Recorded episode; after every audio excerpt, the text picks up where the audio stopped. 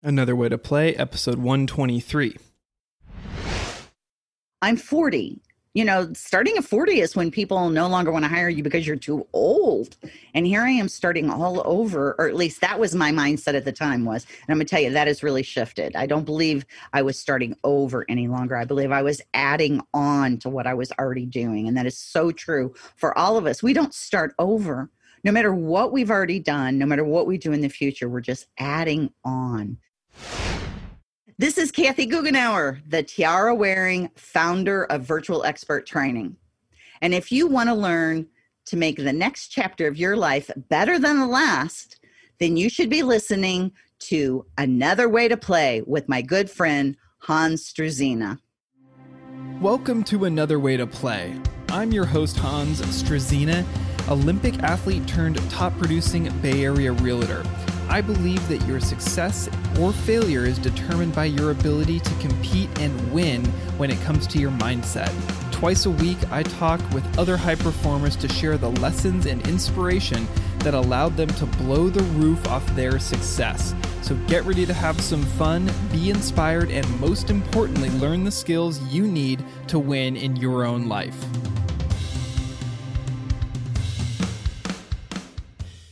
This is Another Way to Play. I'm your host, Hans Trezina, and today we have the first person who actually is wearing a tiara for the entire interview. It's none other than Kathy Goughenour. She's the founder of Virtual Expert Training, and if you have no idea what that is, it's basically taking a virtual assistant and going a step above that. She finds and trains folks who basically want to support entrepreneurs, business people, and those types of individuals in a higher level capacity than just what a typical VA would do. She looks for people who are problem solvers, looking for places to make or save money. It's another level on top of what a typical VA does, and she's really, really good at it. So we talk about her business, how she got out of the corporate world over 20 years ago, put on a tiara, and got cranking with her virtual expert training courses and services. We also talk with her about values, how she uses those to make decisions and how she balances that with setting goals. We also talk about how it is she introduces fun into her life and her business. So if that is at all interesting to you, you're in the right place because this is a really, really cool interview.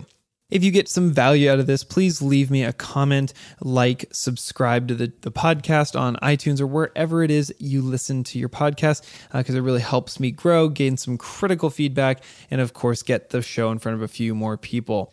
And without any further ado, let's go ahead and bring her in. Here's my interview with Kathy Goughenour.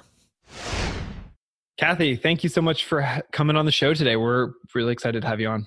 Thanks, Hans. I'm super excited to be here and to be speaking to all of your wonderful audience, the entrepreneurs, here to get some mindset shift happening. Yeah, absolutely. Well, thank you for that.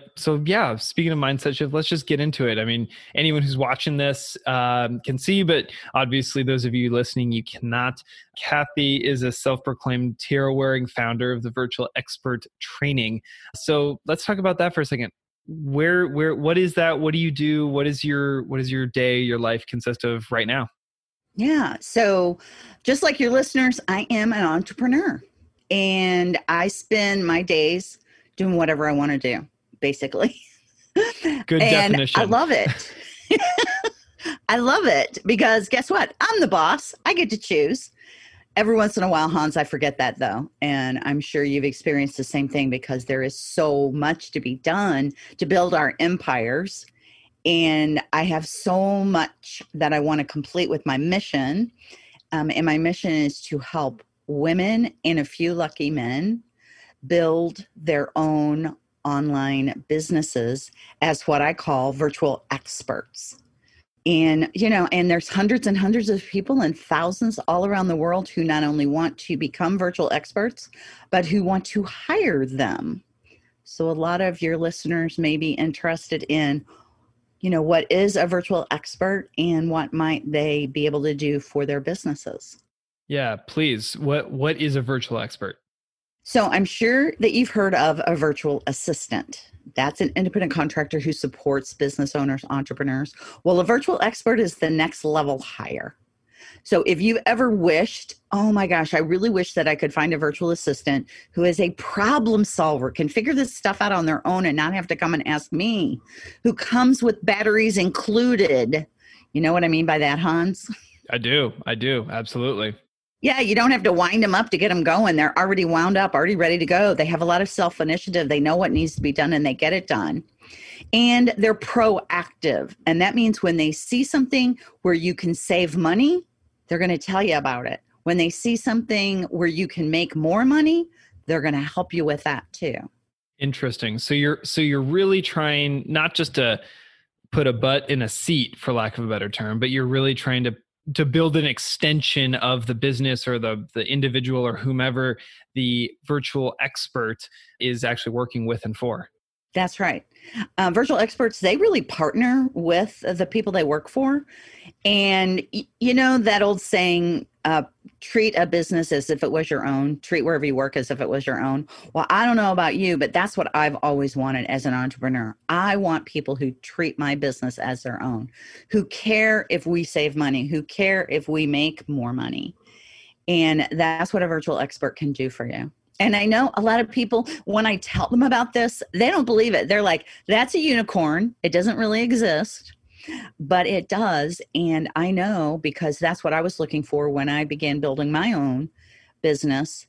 And it was difficult to find, practically impossible. It was a unicorn back then. But I have scoped them out. I look for professional people, those who have already worked in the corporate world, those who have already had a profession, those who are already experts at what they do. And then I teach them how to work as independent contractors to help entrepreneurs like you. So you mentioned starting your own business. You obviously weren't always the expert on training virtual experts. Where did that come into your story? And let's back up to that point and talk about where the journey actually began. Yeah. So I'm laughing because I'm imagining working in the corporate job I had at a Fortune 500 company where, you know, they wanted you to wear a suit. And I'm imagining going in there with a tiara on and what they would have done. Yeah, that wouldn't have gone over so well back in the 1990s. Yeah, quarterly evaluation would have had something to say about that, right? Yes. Oh, I'd like to go back in time and do that just to see what happened. So I worked there as a marketing manager for almost 20 years. And I had stopped getting promoted. And so I went to my boss and asked why. And he said, you know how bosses can have that tone. You want to really know the truth? Yeah. You laugh and smile too much, and you're never going to get promoted unless you change that about yourself. So you were too fun, too nice, maybe, at least in their eyes. Yes, exactly. Yeah. Yeah, people enjoyed being around me. They weren't scared of me. They weren't intimidated by me. Yeah, Kathy, I can see why that would be a really big problem because you are way too fun and way too nice just in the couple of minutes we've been on. So I can see how that's a problem for you in the business world, clearly. Yeah, I know. And so, you know, I cried and, you know, had a little tiny cubicle and went back to my little cubicle and cried and thought, what am I going to do? I only have, and this is what I thought, because back then, you know, your job and your retirement package, and that was everything. And I thought I only have 15 years left for retirement. Can I hang on? How do I change myself? And fortunately, I'm not the type to really enjoy rules and regulations. So I decided, no, I don't think I'm going to do that.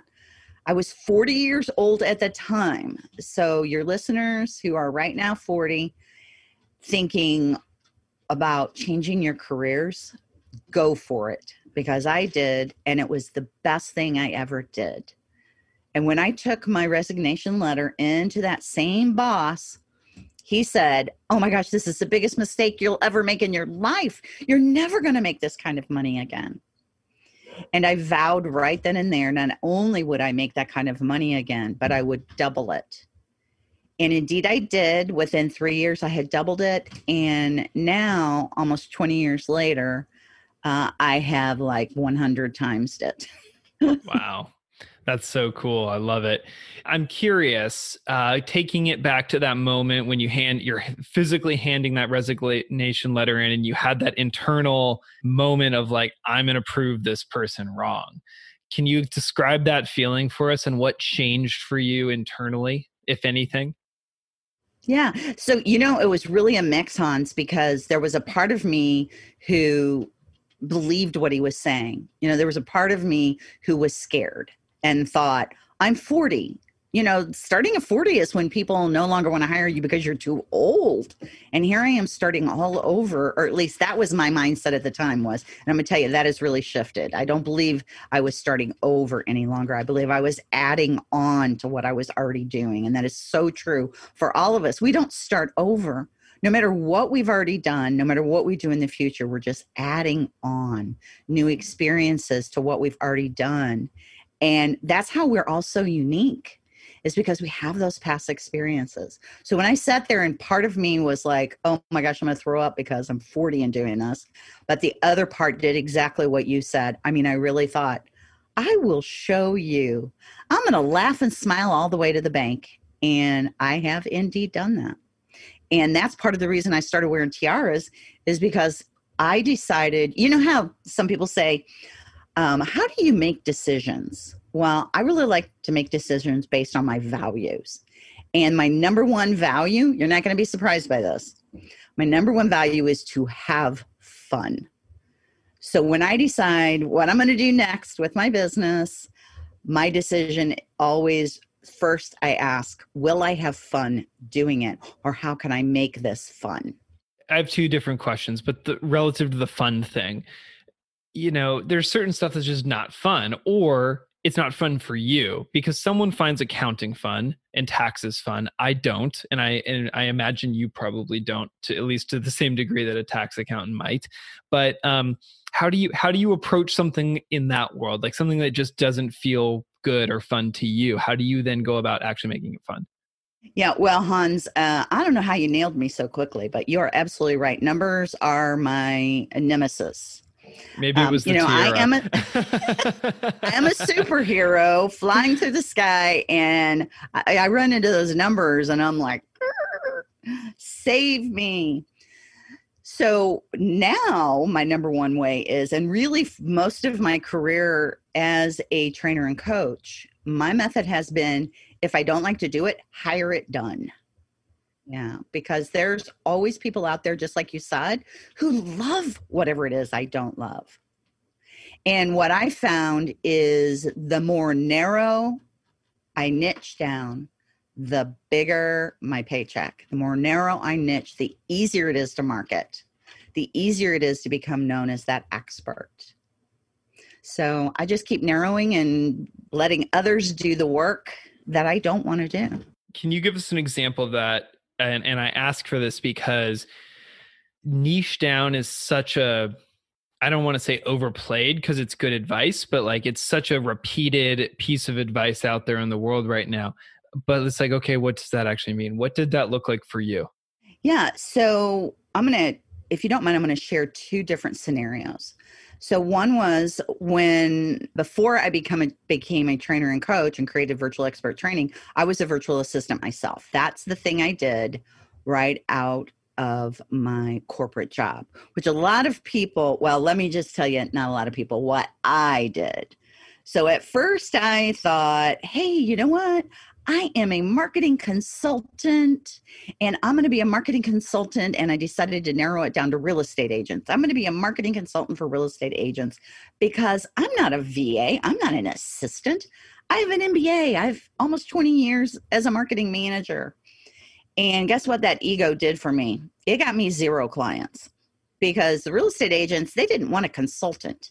They wanted somebody to do the work. And as soon as I shifted that and thought, what do I care what I'm called?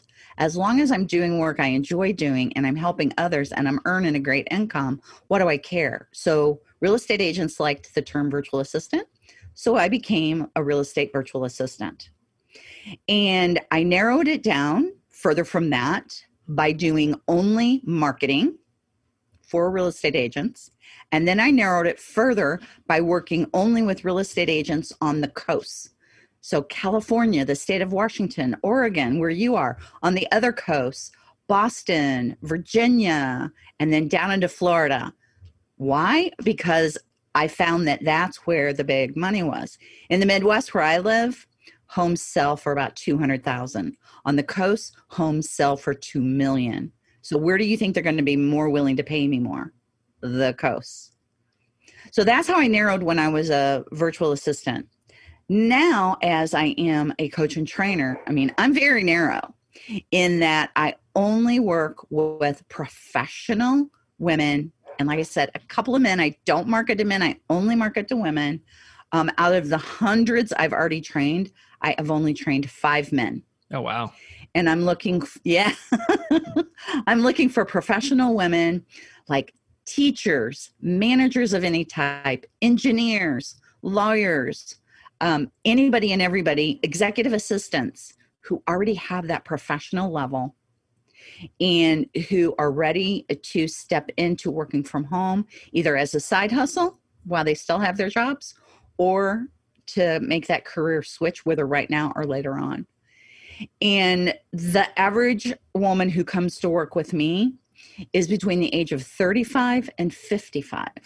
So that's what I'm looking for. And I not only look for that, I not only market directly to that, but I actually have an application process where you won't even get into my program unless you meet certain criteria. One other criteria, well, 2 others.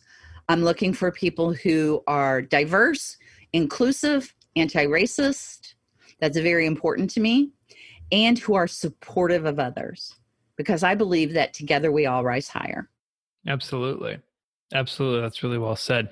So you've really, both when you first started and now, started to really identify who you serve, who your people are, who your demographics are. And as you just said, I mean, guys, listen, like it's not, you didn't just name like a very specific, super tight group, but you also, you know, outlined who you serve and who you don't and some non-negotiables. And that's niched pretty well. So then from there, your pool of applicants is smaller, your pool of prospective clients and buyers and whoever smaller. Therefore, you can have higher level conversations from the beginning. Exactly. And in anything that I do, whether it's, you know, whatever lead magnet I have out there, whatever free webinar, whatever challenge, 3-day challenge, 5-day challenge I have going on, I make it very clear from the start. Hey, see me, hear me. Don't like what you're seeing and hearing? You're welcome to stay, listen to me, but I will not be inviting you into our program. If you don't believe in supporting each other, no matter what, gender, sex, age, race, you're welcome to stay and listen, but you will not be invited into any of my paid programs. And it's worked out great. Hans, I got to tell you, I have an awesome tribe who really, really support each other. And we have, as you can imagine, we have tons of fun. In fact, we're getting ready to have a costume contest. And this one, we're going to do a talent contest. And, you know, like stupid human talents. And the costume contest, we had almost 200 people at the virtual event. And more than half of them dressed up in costumes. And I announced the costume contest 24 hours before it happened. So nobody could go out and buy a costume. They had to make do with what they had. And you would not believe the costumes they had. It was amazing. Oh, that's so cool. I mean, just the way you're describing this, like it's very clear that you've identified a group of people who not only, you know, work hard and are skilled at what they do, but also subscribe to your version of fun and your, you know, your ethos and all of that sort of thing. And that's the beauty of niching down is, as I like to put it, like you, in my business, I am a real estate agent, so I totally resonate with all the virtual assistant stuff you just said. You speak in my language on that one. But, you know, when you are clear, like you go to my website, it's clear that it's designed for a certain type of person. And when you have that person in mind, you get more of those types of people. And I can tell you that looking back over the last 2 years, I have gotten tighter and tighter with the type of person I happen to work with, because I've been thoughtful about the messaging and the colors and the, you know, the content I throw on social media, and then the referrals I ask for or and don't ask for in some instances, you know. And it's amazing how that, when you just get into the flow of those types of people, it's amazing how it takes off, because you're absolutely right. The amount of money, the amount of success, whatever you measure success by, it comes much more prevalent and often when you niche down and get focused on that sort of thing. Yeah. And Hans, since you know about real estate, to take that further, I would also find out how many buyers and sellers they had. Were they a buyer? Were they a seller? Did they do a combo? Because I preferred to work with sellers, people who were focusing on getting new properties to list, because that's part of what I did for marketing for them. And then I found out how much their average home was that they sold, and if they were interested in increasing their average, that kind of stuff. So I really narrowed it down when I did a discovery call, and I knew exactly what I was looking for. So for example, I wanted somebody who'd already been in real estate a minimum of 5 years, because they already knew the business and they already had a good business going. Yeah, absolutely. Really, really great criteria. I love all of that. I want to back up for just a second, because there was one other question earlier on that I wanted to ask, and you alluded to it relative to one of your values of having fun. Like, how do I make this fun? How do I hire it done if it's not fun? Like you said, I've personally struggled with this in the last 4 years, because I've always been a goal-oriented person. And until recently, I've started to shift, slowly but shift, my thinking into more of a values-oriented person. And by that, I mean, I would set, for example, a goal of selling, 20 houses or something like that. That's a goal. That's a measurable check the box kind of thing. Whereas a value would be like having fun. You can define a value somehow, some other way, but like using those sorts of things as making decisions in your life and your business. Can you talk to us about how you set those values, how you understand them, and then how they play a part in your life and practically in your business? Well, by the way, making decisions based on values doesn't mean that I'm not also goal driven. I am very goal driven. So to combine the two, for example, I have a goal right now of helping 200 new people by having them become part of my virtual event that's coming up in October. And so then how I add my fun value on is, I'm like, all right, this is a contest for myself and my marketing team. And here's how we're going to play this. So I gamify everything, right? And I still have those goals set, but that value of fun is always in there. So instead of worrying about it, which is what a lot of people do, or getting stressed about it, which is what a lot of people do when they have a goal and they aren't reaching it, I play a game with it. And if one way doesn't work, then I switch to another. So for example, I decided to try this thing. I wanted to get 1,000 people registered for a 3-day challenge that I was doing. Okay. And I ended up only getting 500 registered. But instead of going, oh, that didn't work, of course, I looked at what did work, what didn't work, what pieces of it weren't fun for me, how I'm going to change it to do it the next time I do that, because it did work on a different level. So I didn't get a whole bunch of people signed up for my event, but I sold my high-ticket item instead. So ding, ding, ding, that's going to work for that. We'll switch it to that. And then I'm like, all right, how do we get the other 500? And I'm doing a webinar tomorrow, and we have 600 already registered for it. Congratulations. That's super cool. Thanks. And I'm giving away prizes. So those kind of things always make it more fun. Definitely. So as you were speaking there, I was sort of struck by this concept of failure. Comes up a lot. It's a big, I don't know how, but a lot of these conversations revolve towards failure a lot of the time, one way or another. And you sort of hit it on the head where you said, I wanted 1,000, I got 500. You could have taken that as a failure, right? It would have been very easy to say, I did not hit that goal, which technically is true. You didn't hit the goal. However, does that mean that it's all over and it's all for nothing? Clearly not, because you had this other high ticket item. Say, how did these people get here? What are they into? What can I serve them with? And then you probably turn that into a very profitable situation from a business standpoint, right? But had you thought it was a failure, you may or may not have done that. How do you work a failure in your world? Yeah. So like, for example, I mean, I'm always thinking about how do I turn this into a success, right? Whether it's what did I learn from this? Always. And then number two, is there a way that I can still turn this into a success? So for example, that 3-day challenge, it was going great for the people that were in it. They were super excited, but I knew I didn't have the numbers to get the virtual event to the level I wanted. So I pivoted my pitch. Instead of pitching just for attending the event, I pitched my high ticket offer. And so I ended up making money off of it when I didn't think I was going to make any money. I was just going to get people in my event. And that, so yay, we now know how to sell my high ticket offer in another way that's really exciting and fun and people really enjoy.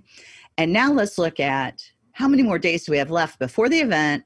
How can we get that additional number in there? And we're doing it. And I never give up. Do you? No. Me neither. And that's what's fun, isn't it? It's like being on a roller coaster ride. Ooh, look at this. We're going up the hill. It's so exciting. And now, oh my gosh, something really scary happened. Let's throw our arms up in the air and scream all the way down. Woo! That's a great analogy. I love that. You know, as far as like the never give up thing, like that's a challenge that I think a lot of people face, frankly, because, you know, movies, books, every form of media that we've ever had has a beginning, middle, and end, right? And technically so does life. However, it's a longer beginning, middle, and end. So when you start to think about putting time on your side, this is something that the listeners talk to me about, or I talk about, and they hear me all the time say, when you put time on your side and you put those consistent actions into place, you're constantly looking for ways to turn things into a win.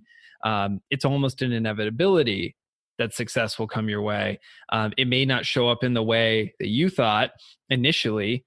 In fact, it probably won't show up in that way. However, if you can consistently stay in the game, stay focused, keep your mindset straight, of consistently turning losses into wins and learning lessons and moving forward, it's almost an inevitability that you get to where you want to go. That's right. And not only is it an inevitability, you are going to win bigger by the time you get there. I mean, look at how many people, we can look at all kinds of sports stars, we can look at celebrities, we can look at business owners. And if you really look at them, they have gone bankrupt, they have been told no, they have not won the game time after time after time. But when they keep going, in the end, they win bigger than they ever dreamed of. Yeah, absolutely. And it's always everyone talks about the journey and all this sort of thing. And that to me, that narrative can absolutely work. However, I think it sort of kicks responsibility off a little bit too, which circles us back to, you know, your goals and how you make decisions around your values specifically, and coming back and sort of anchoring the journey, the mystical, hypothetical journey into something that you can control. Because a lot of times, like, it's not about winning, it's how you play the game, like that sort of narrative, like, sure, fine. But also, you know, if you want to get into business and take your job, your career, and go out and do your own thing, you have to have something to anchor you. It's not just inevitability if you do nothing. You have to have something in there, which is where the goal part comes in. No, you actually have to take consistent action. If you're not doing literally every day, you should wake up and think, if you don't do it the night before, and if you do it the night before, then that morning when you wake up, what can help me get towards my goal faster today? What is the thing I'm going to do today to help me get towards my goal? Now, those days when you're going to take a rest, that's what you're going to do that day. You're going to go full speed or slowly onto the couch and take a rest, right? You're going to do that just as fully as the day that I get to have a podcast interview with you, Hans. I'm going to go into that fully that day, because I see too many people who wobble. they're like wishy-washy. Well, I really want to relax, but maybe I should do this. And then they don't enjoy any of it. They feel guilty for everything they do. They feel less than for everything they do. So why not set that goal, embrace what you're going to do, and enjoy it to the fullest each and every day? That's how I see the journey. Yeah. Yeah. That it's a presence. It's being present in what you're doing. Be where your feet are. And I can tell you, I have been guilty of this in the past, of having too many windows open on my computer and having a phone call and a text exchange at the same time as trying to type an email.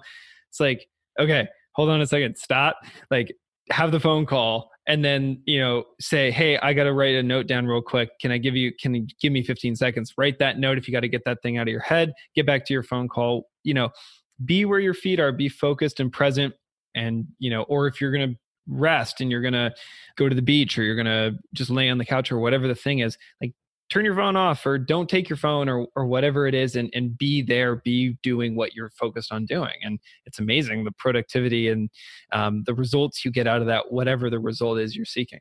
Yeah, absolutely. And didn't you just love that phone sound I have come in right when you're talking about phone?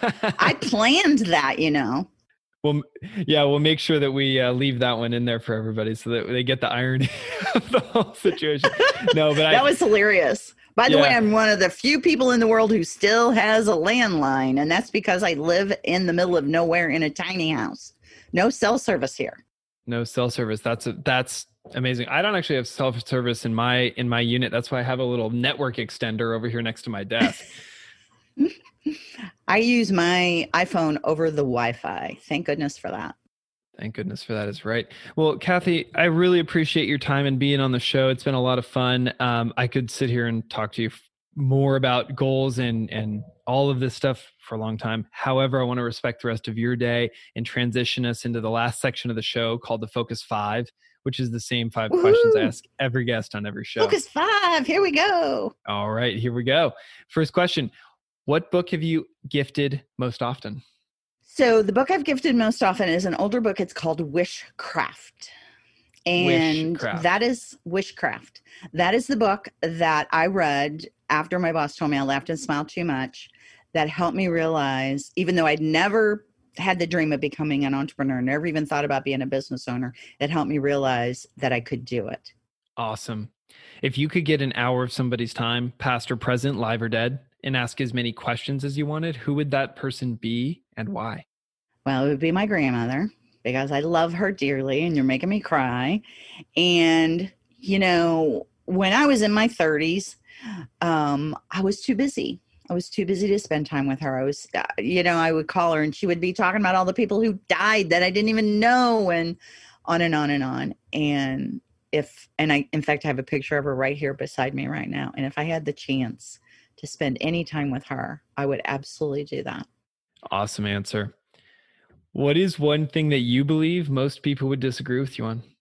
Wow. One thing I believe that most people would disagree with me on, there is no inappropriate time for fun.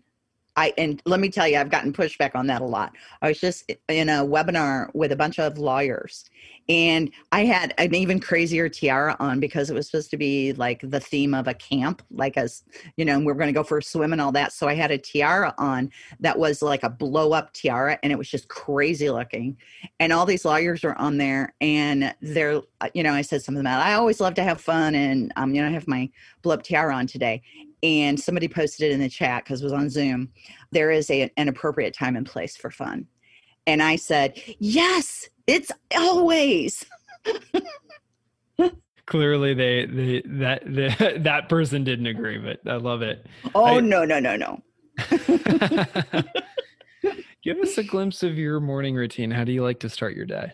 Yeah. So, I tell you what, I don't think I will ever take for granted that I get up without an alarm clock, because I used to have to get up at 4 a.m. to start getting ready to drive an hour to my job I hated. And now I wake up whenever I wake up. It's typically about 6:30 in the morning. And I go greet my 3 golden retrievers, plug in my coffee that my husband has set up for me the night before, which, by the way, men, if you're thinking of a way, or women, to show your loved one that you love them, do something tiny like that. Every morning when I go plug my coffee in, I feel my husband's love for me. And every once in a while he'll forget. And I literally stand there and look at the coffee pot like, what happened? He doesn't love me. Great and advice. Then I drink a huge cup of coffee with delicious coconut milk and pet my dogs because they just give me so much joy. And by the way, if I don't pet my dogs, then they get upset with me. So I have to. It's kind of like this chain of love showing, right? Oh yeah, exactly. Absolutely. Kathy, this has been so awesome. What is the best place online that we can connect with you? So we have a special page just for your listeners, which is virtualexperttraining.com/way-to-play. Very cool. And what can we find on that site, or that page rather? Yeah, on that page, you're going to find, if you're interested in learning more about becoming a virtual expert, you're going to find 3 different resources. 2 are free, and 1 is a very deeply discounted, only $17, 5-day training. If you are interested in hiring one of the amazing professional, proactive, problem-solving virtual experts, you'll find information on how to do that. Awesome. Well, Kathy, I really appreciate you bringing a lot of fun to the show, bringing the tiara in, and some really, really great conversation and advice. So you've really just brought it today. So thank you for being here. Thank you for being present with us, and really appreciate everything.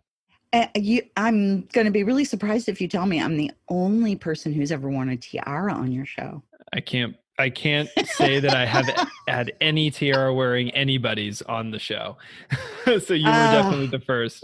A first. Hans, thank you so much for making this fun. Absolutely. It's my pleasure. That is a wrap for today. Thank you guys so much for tuning in. If you want to connect with Kathy, the website she mentioned is down in the show notes. It's set up specifically for those of you who want some free resources and a deeply discounted paid resource as well for how to basically supercharge your business with a virtual expert, or how to become one. If you got some value out of that, please head over to iTunes, leave a rating and review, tell me what you liked, what was valuable, maybe what you disliked, and what I can improve on as well. All of it's welcome. I really appreciate the feedback. And if you want to connect with me, I'm down in the show notes, hansstrezina.com, and of course on Instagram @ChiefSnaw. So without any further ado, let's log it off and get on out of here. This is Hans Trezina, host of Another Way to Play, and remember to make every chapter better than the last.